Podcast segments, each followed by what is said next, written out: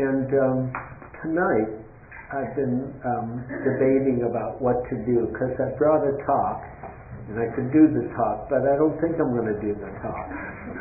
So um, if you wanted me to do a talk, sorry, but um, really because the talk would be the last talk in the series that we've been doing for a number of months on the four foundations of mindfulness. But the last two weeks I've done talks on the seven factors of awakening, the seven factors of enlightenment, which is part of the fourth foundation of mindfulness. And it's been a while since we've talked about the four foundations of mindfulness. In other words, it's been a while since I've heard your questions, your interests, your concerns, what's touched you, what hasn't touched you. So I'm much more, that's what I'd like to do tonight. I'd like to hear, okay, we've been talking about the four foundations of mindfulness for months. And, and with and about the fourth foundation of mindfulness for um, let me see four four or five weeks at least we did a few weeks on the hindrances, and we did a few weeks on the seven factors of enlightenment. What do you what do you want to talk about? What what would be helpful for you? Or what questions do you have that would be helpful if they were uh, at least risen and we started to look at what the question is and what the answer might be? Or what's been skillful or what's been unskillful about learning the four foundations of mindfulness in this way that we've been looking at it. And what I like to do in this kind of um, interactive uh, evening is, and at some point, if nobody raises their hand, I'll just call on people. and so, really think about what what what what would you like to talk about, or what would speak to you, or what would be of interest to you. Some people are leaving immediately as soon as I do that. Okay, it's all practice. Uh,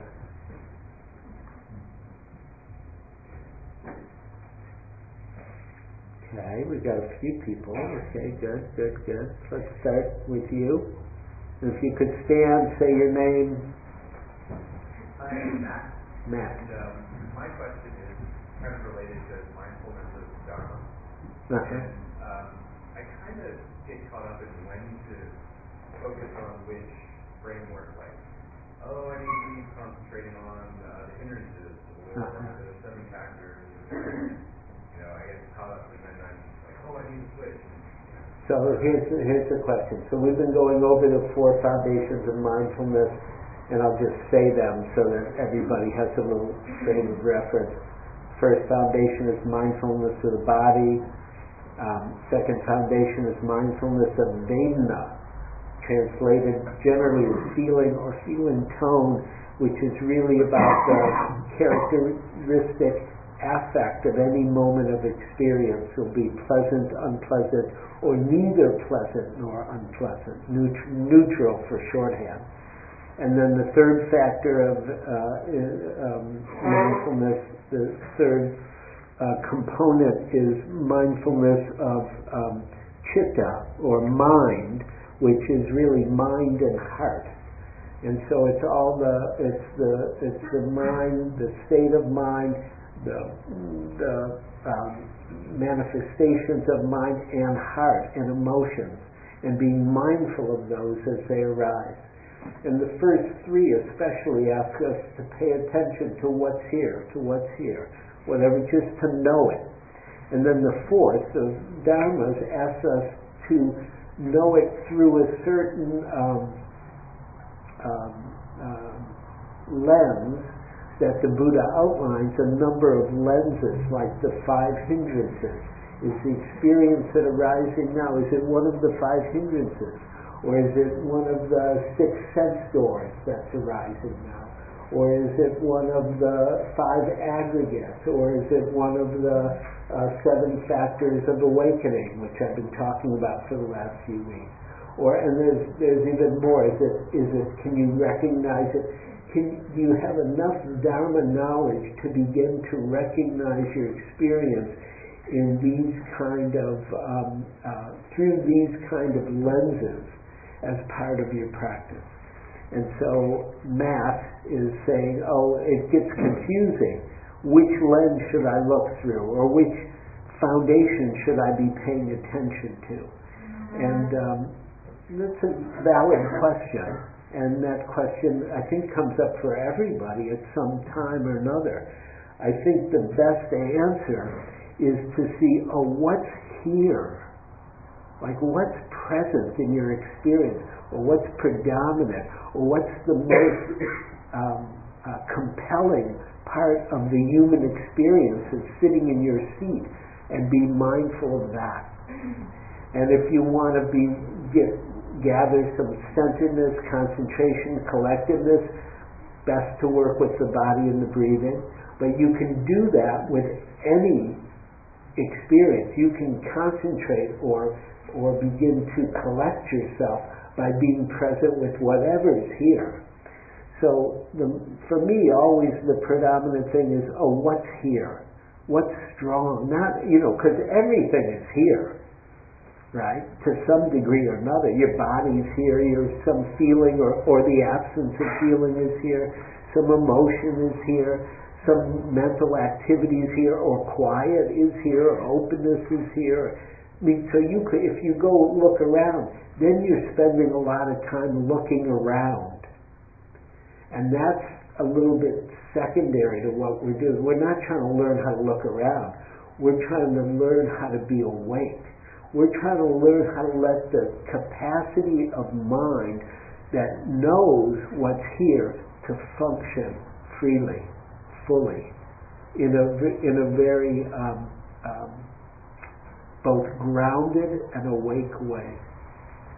Is that a little bit helpful? So really, eh, you know, a little bit part of that means that even though we teach the four foundations of mindfulness and want you to learn them, ultimately, we're not asking you to do so much. Those, the, the, the qualities of mindfulness, the foundations of mindfulness, just give you an orientation to what's already here and already going to be happening. And we just want to refine that orientation so we can actually really stay present and awake to the human experience. And most people think they already know how to be present and awake to human experience. And I would challenge anybody, including myself, there's more to learn. There's more that we can develop. And it's interesting to do that. It's really what the Buddha pointed at as one of the pathways to awakening is developing the four foundations of mindfulness. Okay? Any, any other questions, given what I said, or anything else? Great. You don't have to try and fit everything into a sitting, or to what, what you want to do, or what I think is most skillful, is developing the skills to be mindful of body, feeling, um, emotions, mental experience, and experience beyond any category. And then we can be mindful of whatever is here, moment by moment by moment. And when there's a lot or too much or it's confusing, then we can be mindful of confusion or too much, because that's a state of heart and mind. And when it's so simple as nothing here, we can be mindful of nothing and that's a very interesting state of consciousness to be awake to. So it really, it hopefully it just gives you more room to stay awake and pay attention. Okay. Then there was, yeah, hi. Hi, I'm Sarah. Um, my question is about working with very strong emotions, especially things like with terror, terror and fear. Uh-huh. Um, the two tools I have right now are, you know, the concentration, which is great if I can get there. Right. A lot of times it feels very hard and forced, so I can't get there at all, Right, and I go to metta. But it's always kind of a trade-off of, you know, too much of one doesn't work, you know, if I go too far, the other doesn't work. So I wonder if you could talk a little bit about, okay, so wait, I'm gonna, talk to me a minute about it. So you're asking about terror and fear Yeah. and how to work with it. And you say if you get concentrated, you can work with it or it goes away. uh, sometimes it goes away, sometimes I can work with it, sometimes my mind goes blank and I'm not meditating anymore and I wake up later. Okay? How is it for you to be mindful of the fear itself? Sometimes it works, and when I can do that, it helps. What do you mean by work? I can be mindful of it, I can stay with it. You can stay with it. And when you can't, what happens? Um, And, and I totally appreciate you asking this. It's a really good question. And because we're all going to have feelings, emotions that are difficult, whether they're fear, terror, anger, or, or lostness, missing, grief, etc., etc. sometimes I just blank, other times I just, I can feel myself getting further and further away from mindfulness and, you know, all, all of that. that Right, right. Okay, so here are a few things. I'm going to throw in a few things. One is, oh, it, it's okay if you go further and further away from mindfulness if you're mindful of that. Right? I know it's paradoxical, but it's true because you're not going to be a perfect mindfulness person. But you can be mindful of aversion, not liking, spaced out, etc., etc. These are normal human experiences people would like to either ignore or pretend don't happen and then avoid. Or, or they want to meditate so much it never happens anymore, right? And I'm, you know, I'm fine. So, and, and terror and fear are not easy states of uh, being to be mindful of. I mean, I've had plenty of it, especially on long retreat. And my favorite way to be, uh, I'll tell you, my favorite way to be mindful of terror and fear is to be in bed shaking. and just let it rip.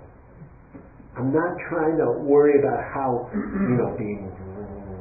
No, I'm, I'm actually wanting to feel the experience and let it happen and know it as it's happening. And that's been totally interesting. And then daily, it, it can happen anytime you can have terror or fear. So noticing the components of what make up that experience, right? It's not just the mental experience, that's part of it. It's an emotional experience. It's a physical experience. It's an energetic experience. And start to be mindful of the minutia of it or the diversion, the diversity of it, and what makes it up. And, and here, this is really important for dealing with emotions. You want to be mindful of the emotion and your reaction to the emotion. Right? So you have fear and you get afraid of fear. Or you hate the fear. Or you're what, angry about the fear. Or you're deprecating, you know, judgmental of yourself for being afraid again. Something like that. This is true of any emotion. With the anger, especially a lot of Buddhists get really judgmental of themselves for being angry. And instead of using the anger to wake up, recognizing, oh, this is anger, and this is hatred, or this is fear. And these are totally normal human emotions that humans have.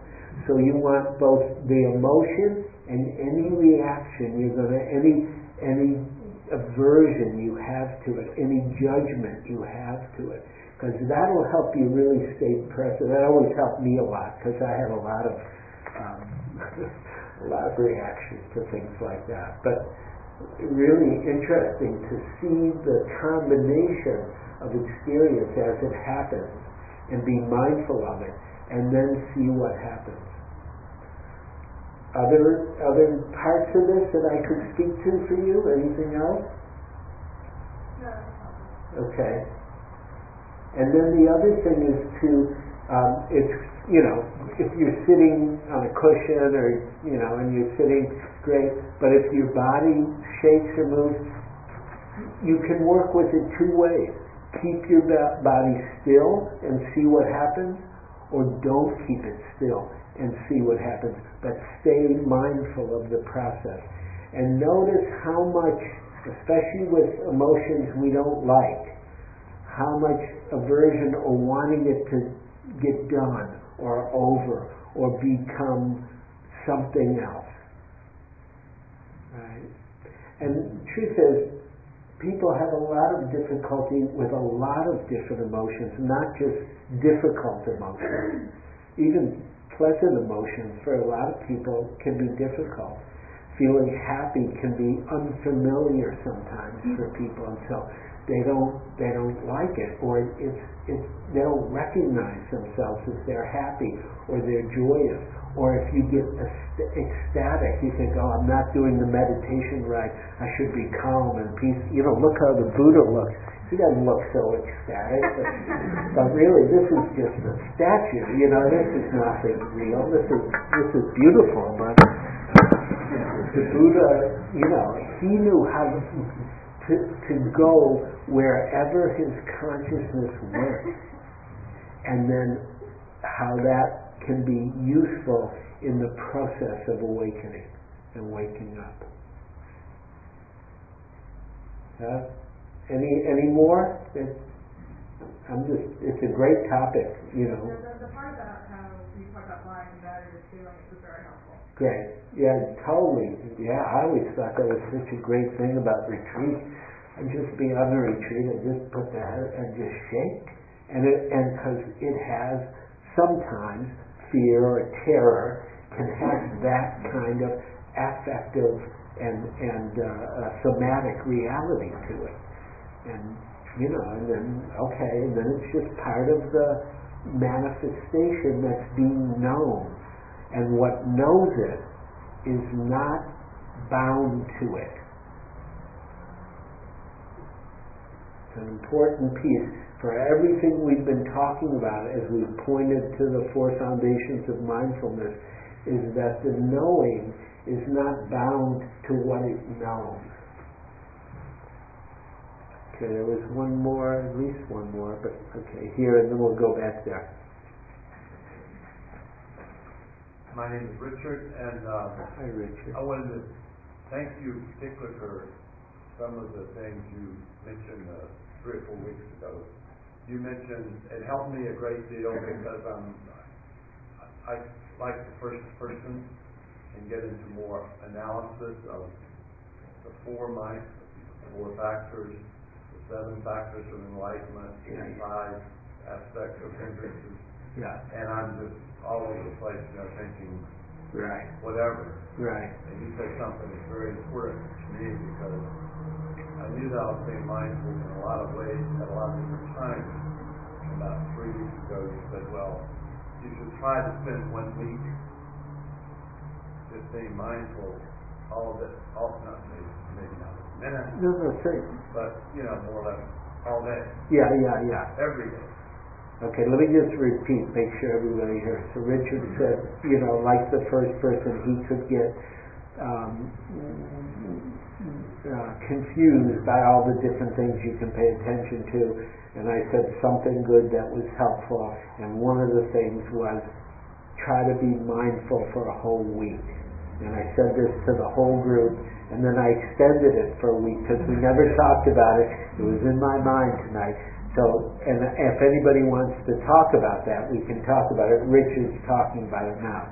And then you, you did extend it the next week, you said, no, I'm gonna extend it another week. Right.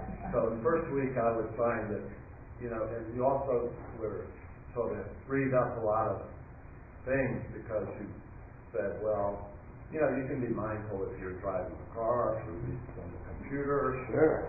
and so. Right. You can be mindful in any activity. In any moment of reality, you can be mindful. So it's all about telling me that every, whatever is present is present.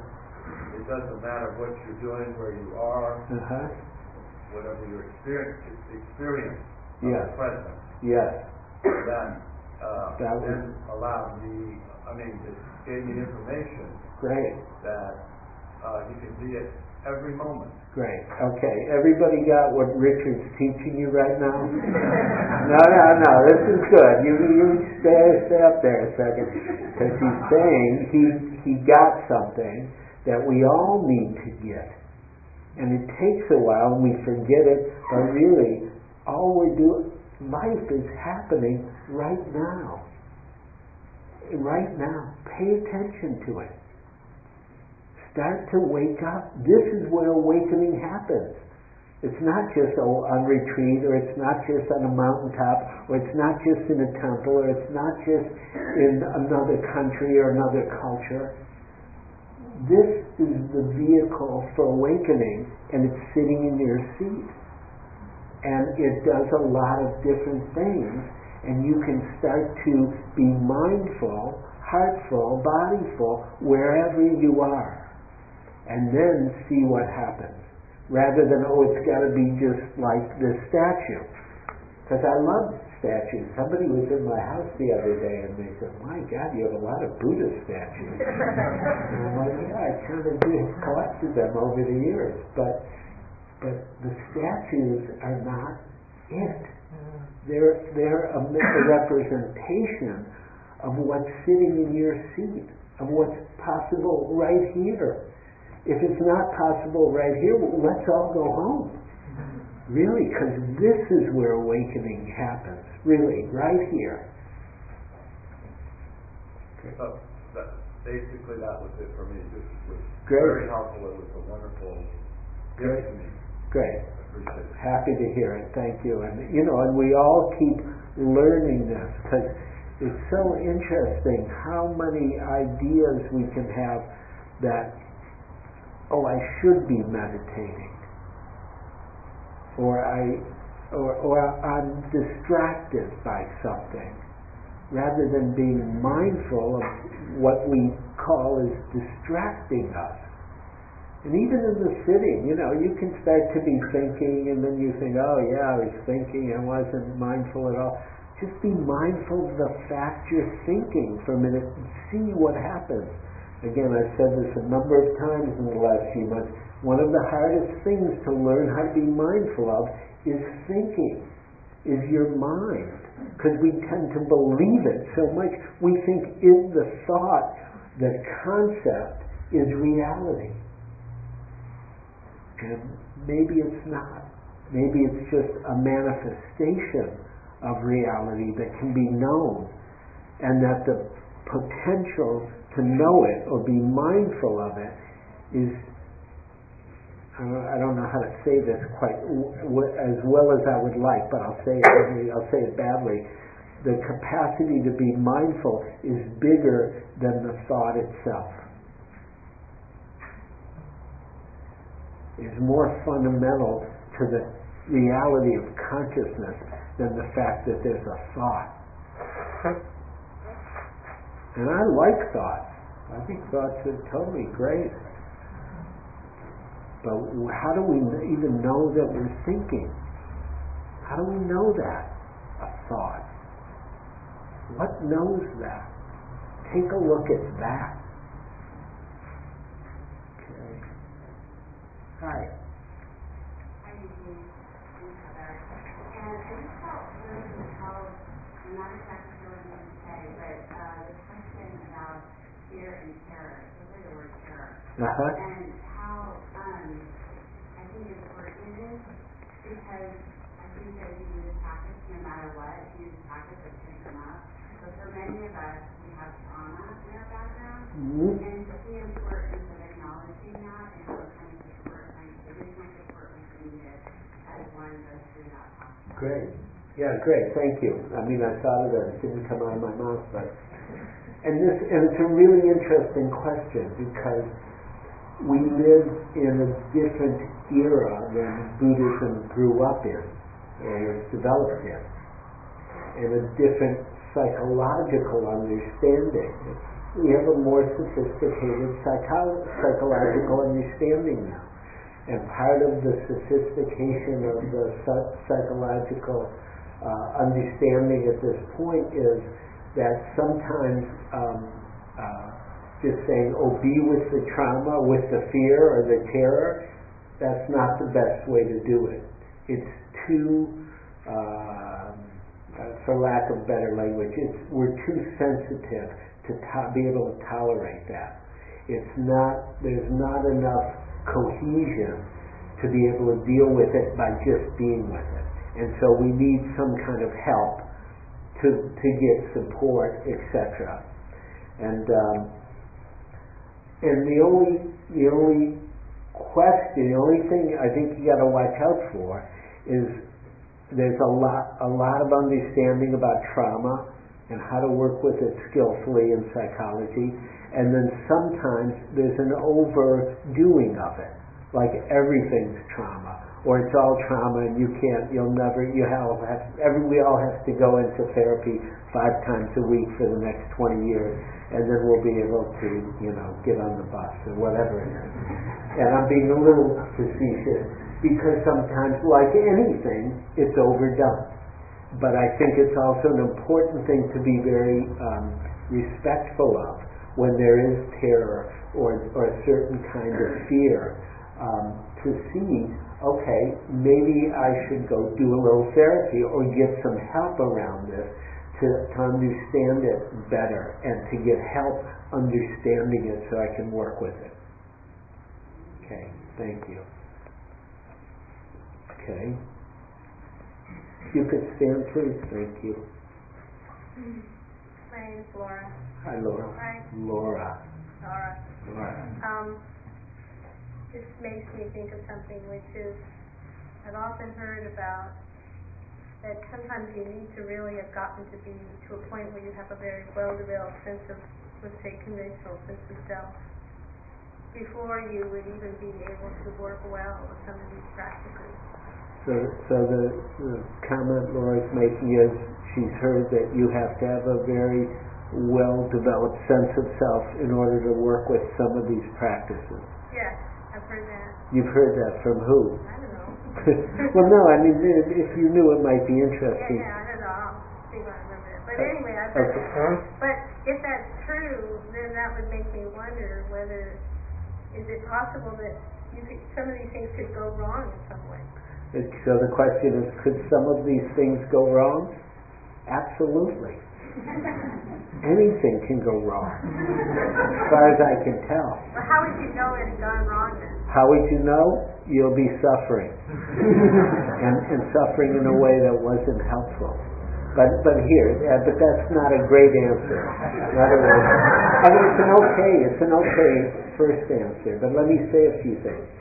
So, the, the, first let's start with the statement you're, you're, that you're remembering that um, said, oh, you have to have a well-developed sense of self before you do practices it's good generally to have a well-developed sense of self, generally, but that you never know what's going to happen when somebody practices.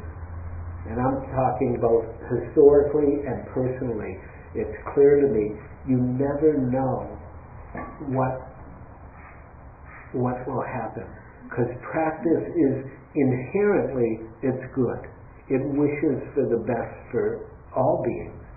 And so it's really interesting to see. I mean, I've seen people I thought, oh my, you know, they're a little crazy, or they're a little this, or they're a little that. And then you see something goes, and it's not like, all the craziness is all gone, or they don't have to take care of themselves in certain ways. But something wakes up. Their heart, their understanding, or me. I wake up and recognize more to who they are than that craziness and stuff because they're there in a real way, a full way. And so I'd be very careful about uh, defining practice as you have to have a strong sense of self. You know, that can be a plus and a minus, both ways, and especially in practice, because, you know, sooner or later, if you're going to practice, your sense of self's going to get totally challenged, because that's just a made-up thing anyway. And so, so then, you know, Uh, so, okay, so that's a little bit of answering the first part. And then the question is, oh, can this not be helpful at times? Or be unhelpful at times? And really what I said before is true. Of course, anything cannot be helpful if it's done unskillfully or in a way that's not so helpful. A lot of people come to practice and, and, and expect certain things, want certain things, think certain things should happen, and then they don't, and then they think, oh, this doesn't work. It's not. That's not necessarily true. Also, practice is bigger than any one thing. Like meditation is actually a small part of practice. It's, you know, traditionally you were in a community that was practicing and or living in a country and a culture that was practicing and so some people practice by meditating a lot, and some people practice a lot by doing service, or giving a lot, or studying a lot, or, you know, writing down texts, and that was part of their practice. And so practice is more diverse than we tend to think about it. Because we're totally babies in Buddhist practice, most of us. There are some people who are traditional some cultures who came here and were Buddhists, or some people who were born and raised Buddhists. But even even in, as a larger culture, we, we're babies. Uh, America and the West, we're we're just new to the whole deal, and so we're learning a lot, and we're all going to keep maturing, growing, and the awakening will keep maturing and growing as it happens. Any any other any specifics you want me to speak to? Anything else, or is that? No, just sort of every now and again I think about it. Yeah, yeah. You yeah. know, I mean, here I am sort of plunging into this thing just based on my own sense of it feeling kind of like a good idea. Uh huh. So plunging in based on it feeling like a good idea, that's how I got into it. and, and also, there's some other things, though, that you can start to learn about. That's why practice is just broader than read some of the Buddhist texts.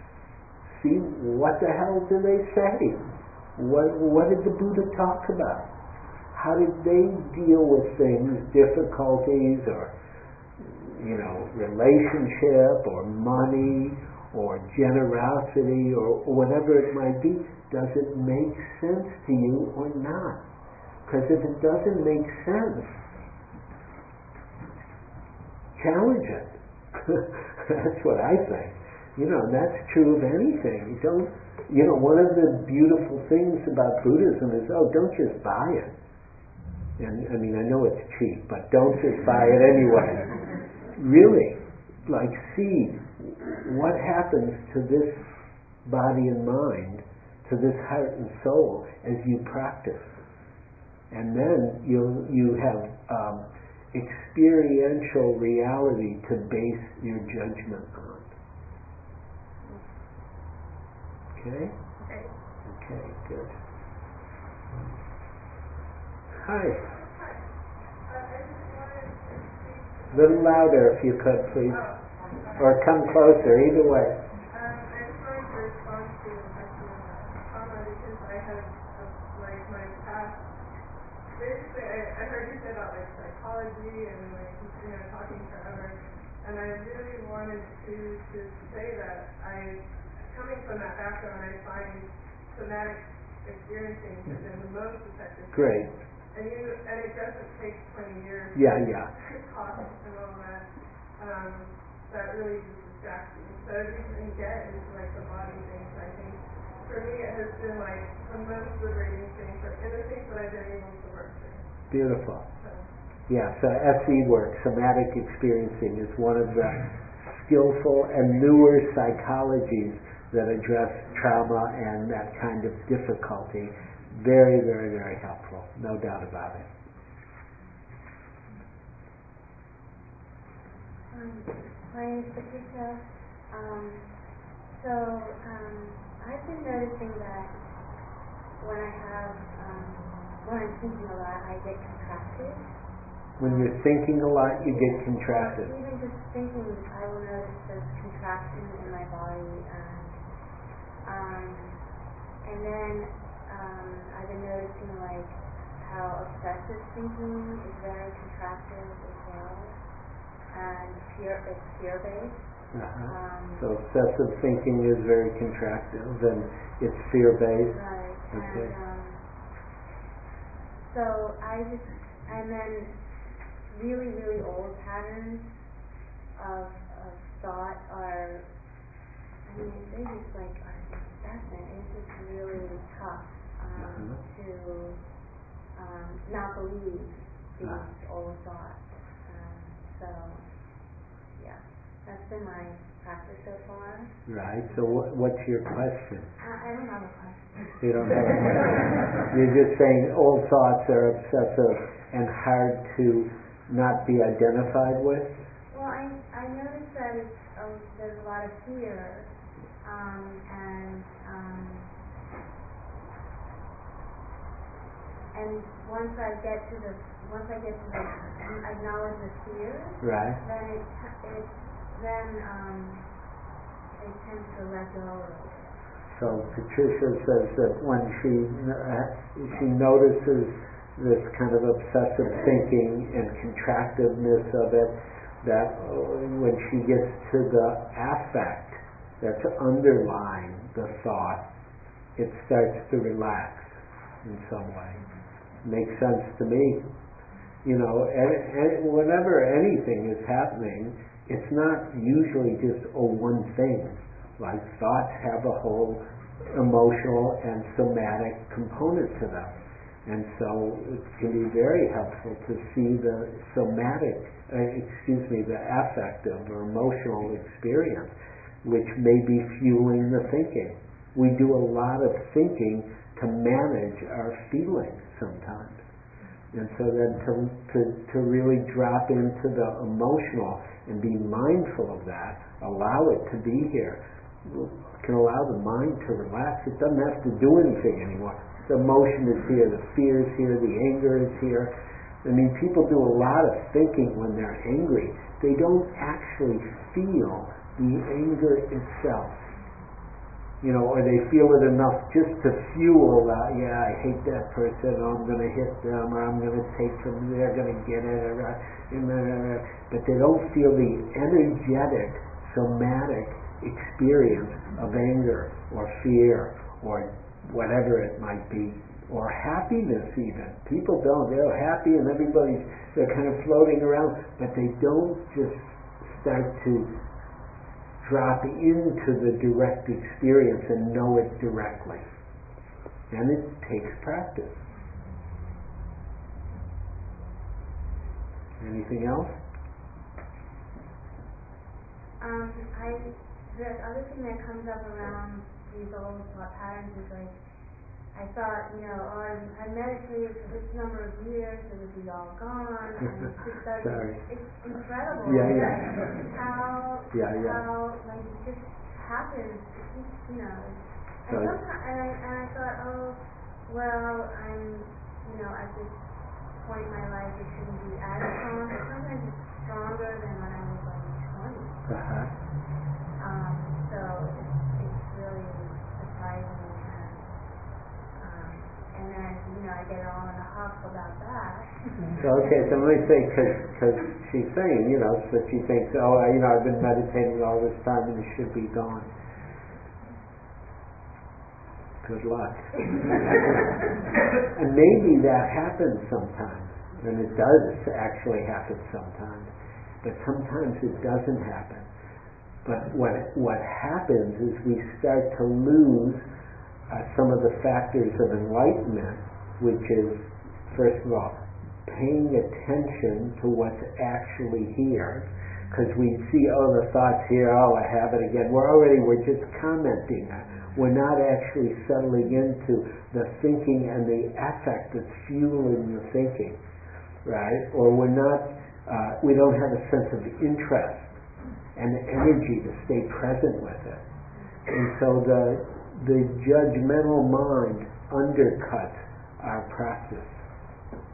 And so, you know, see what happens if you be devoted to it for a year. And really see, like, okay, I'm really going to be curious. When these thoughts come up, what happens? What's it like? You know, and from the moment it starts, boom, and then see what happens. And yeah, and then there's more, there's other, but I'm not gonna do, we could talk sometime a little more. Because also there's certain other practices one can do to be kinder to that part of our psyche. Yeah. What else? Anything about the seven factors of enlightenment? Remember I taught those a couple weeks? And then, or the five hindrances, or anything else about the four foundations of mindfulness? Before I start calling on you. Thank you.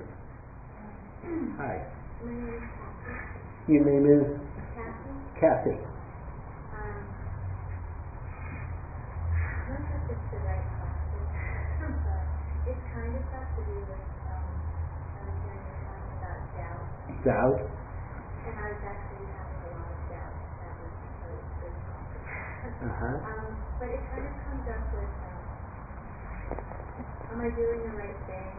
Am I reading the right book? So, so doubt comes up, am I doing the right thing? Am I reading the right book?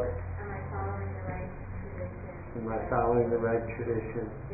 Or should I be at the Zen center? I don't have to lose it. But, um, So you're, you're giving a beautiful doubt question. Yeah, well, a, teacher that I have, um, that came to this through yoga, um, and she, uh, talks, she talks a lot about, you know, putting the ladder up against the wall, spending all the time climbing up the ladder and realizing it's the wrong wall. So putting the ladder against the wall, climbing up the ladder, and then you realize it's the wrong wall.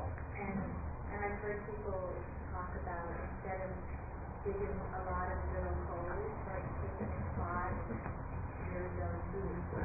Um, and so. How long have you been practicing, Kathy? Well, it depends what you do about that. Practicing meditation, Buddhist Buddhist meditation. Meditation, kind of half-heartedly for about three years. half-heartedly for three years. Okay. So do it wholeheartedly for three years. In other words, whatever you're having doubt, you you're a perfect example of doubt. It's great. You know, you're doing doubt so well. You don't have to have any doubts about that. Really. But so what you might do is you can, you know, a lot of different skillful ways you can deal with it, but one is to take a warrior stance and just, I'm going to do this goddamn practice and see what the hell's here. And after three years, if you do it wholeheartedly and you feel like this is not where I want to be, then leave. But doing it half-heartedly and then thinking, well, I don't know, I can't tell if this is really, you know, is this the wall and my teacher says this and people say hold. it doesn't give you anything to work with. You're working, you're working with, you're, you're doubting by being doubtful and working with what doubt brings. And if you give your wholeheartedness for three years, you'll know if this works or not. Well, I've been doing it wholeheartedly for a year, and I know it works. The problem is Okay, wait, wait. Is, did everybody hear that? She's done it wholeheartedly for a year and it works. something is working. The thing is, Good. I, I, I don't have as much doubt Okay, you don't have as much doubt as before, but, but but you I'm- still have some. Well, No, it's okay. Come on, kidding you. Learn. I'm curious, like, how much, I would just be curious to know how much importance do you think it is to know about, well, I'm in the Zen tradition, or I'm in, how important is that? Okay, so how important is to know and be um, uh, connected to a tradition like Zen or you know Vipassana or Tibetan or and then which tr- Tibetan tradition? It really depends on the person. Some people it's very important to have that kind of book. Some people, not even, not a big deal. It's all good, right? And so you need to see for yourself. Why don't you, you know, find a teacher, work with them, connect with a, a tradition, and see what it does for you, whether it helps or not. And, you know, or, and, yeah, and then you'll have all kinds of doubt, or is this the right tradition, and da, da. But that's how you're gonna purify the doubt part of your mind and heart. And you know, uh, you know, I, I'm in the all good school, and I've also devoted myself very seriously to the practices and traditions I've been involved with. And so I'm both totally connected with them, and I I know how to do a lot of different things and not be skillful. And but not everybody. That's not the. Uh, but then I don't say, oh, that's the right way for everybody. Really, you have to discover for yourself what works. I mean, again, it's one of the beauties of Buddhism is try it, do it, and then see what happens and assess reality based on what's sitting in your seat. And if you're just being doubtful in a habitual way, know that. Because that's not so helpful. And some of us are more doubtful. Right? It doesn't mean the doubt is true. Okay? Okay, good luck.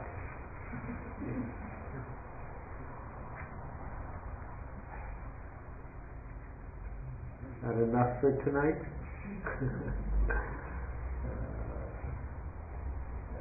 What's up? Last one. It better be good. It's gonna be perfect. My name's Neil, and uh, I, like so many of us, feel day to day overwhelmed with things that my mind thinks are very important to do. Right, so your mind, you're overwhelmed by things your mind thinks are important to do. Right, and it's a whole list, and it never gets smaller, and sometimes it gets larger, and it's small things and big things. Uh, and trying to comply with that mind means at times I kind of get uptight about it and work with that. Uh, but I feel like it's not a balanced life.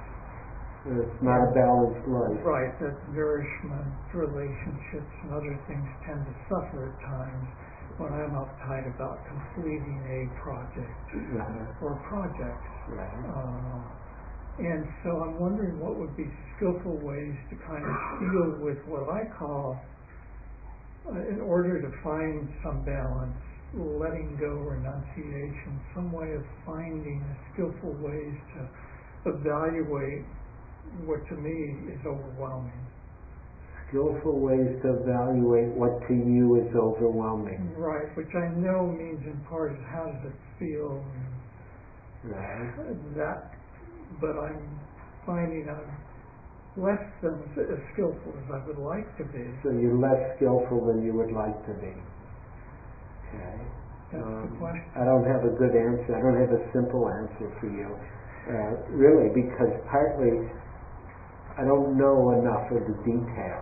But you know, one easy answer I could give is, oh, take one project a week and clarify what needs to be done, how much time needs to be given to it, and then what, ha- and then be mindful of how you do it and see what happens.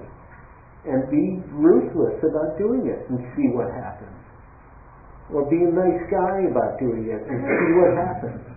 In other words, start to pay attention to your consciousness and what happens to your consciousness. And if you need help, well, then you either go to Sangha or go to therapy if you need it, but something to help you. Because I don't have a simple answer like, oh, you meditate and then everything's fine and you know how to do everything. I, I just don't have those answers. Meditation will teach you how to pay attention and wake up, but you need to do it. Are you meditating two times a day? Three times a day? Four times a day? Are you meditating so much you can't do other things? No. No, okay, thanks. Maybe you need to meditate more. You know, I'm not, I'm serious. I don't know, I don't have an answer. What I'm saying is, oh, you need to try something and see what happens. Reality is what gives us information. Make mistakes. I do that all the time. I know, but you're, you're very harsh on yourself for your mistakes. Right? And I don't want, I don't want the judging mind. I'm not trying to bring in the judging mind. I'm trying to say, oh yeah, do it and see what happens. And if your mind is confused, start to be mindful of the confused mind, or the disoriented mind, or the mind that can't stay uh, directed. And then see what kind of practices, you know, might be a more concentration practice, might be metta practice, helps develop your mind and your capacity. And first of all, your capacity to be kind to yourself, whatever is happening. Yeah, I'm becoming very attracted to self-compassion and self-kindness because I can't be that way with others, much less myself. Right, so you're attracted to it. So metta practice is a wonderful way to begin to learn that. And practice it, and then see what happens. Because I, I want to assure everybody here, if you come to this group for a long time, you will not become a perfect person. It's just not going to happen. That but it hasn't happened for me. Uh, no, I noticed that. It hasn't happened. It's fine. But, but really, something else is possible than our ideas of becoming a perfect person or doing everything right. Like, who the hell cares? Me, Why? uh, because it's how I feel. Right? So be mindful of how you feel rather than believing it every time. You can believe it. I'm not saying, oh, don't believe it at all. I'm saying use what's here, be skillful with it, but start to pay attention. Well, what's going to happen when you die? How much is it going to matter what, what you did or didn't do when you're dead? It won't matter to me. It won't It matter might to- matter to a lot of other people. Maybe. No, Maybe. Okay, well, you can do whatever you want. Well, I mean, in terms of practicing metta and generosity. so. Uh-huh, yeah, that's good. But it, don't do it for other people. Do it for you. I am Okay, good. How are you feeling right now? fine. What kind of fine? What does fine mean? Well, I feel comfortable. Okay, that's good. Anything Kind of in the middle of dealing with all these things we're talking about. I, I get that, but how are you feeling in this immediate moment? What's here? What's present? The sense that uh, I may not have all the answers. I may have difficulties and frustration and all those things, but So, so I'm in a process that I'm comfortable with. you're in a process. Okay, so you're thinking about the process right now. Well, I'm also feeling, Okay, you're also feeling it. And how does it feel? and I and I really feel the metta practice is what I'm feeling. Okay, well, I want to support your going with the metta practice. It's a beautiful practice. And it's a beautiful practice no matter what happens, right or wrong, good or bad, there's something else here that's more, more fundamental, more essential than whether you finish everything in your list. Yeah, I'm I'm feeling that in the practice itself. Great, great. Okay, thank you. Okay, let's sit for a minute before we end.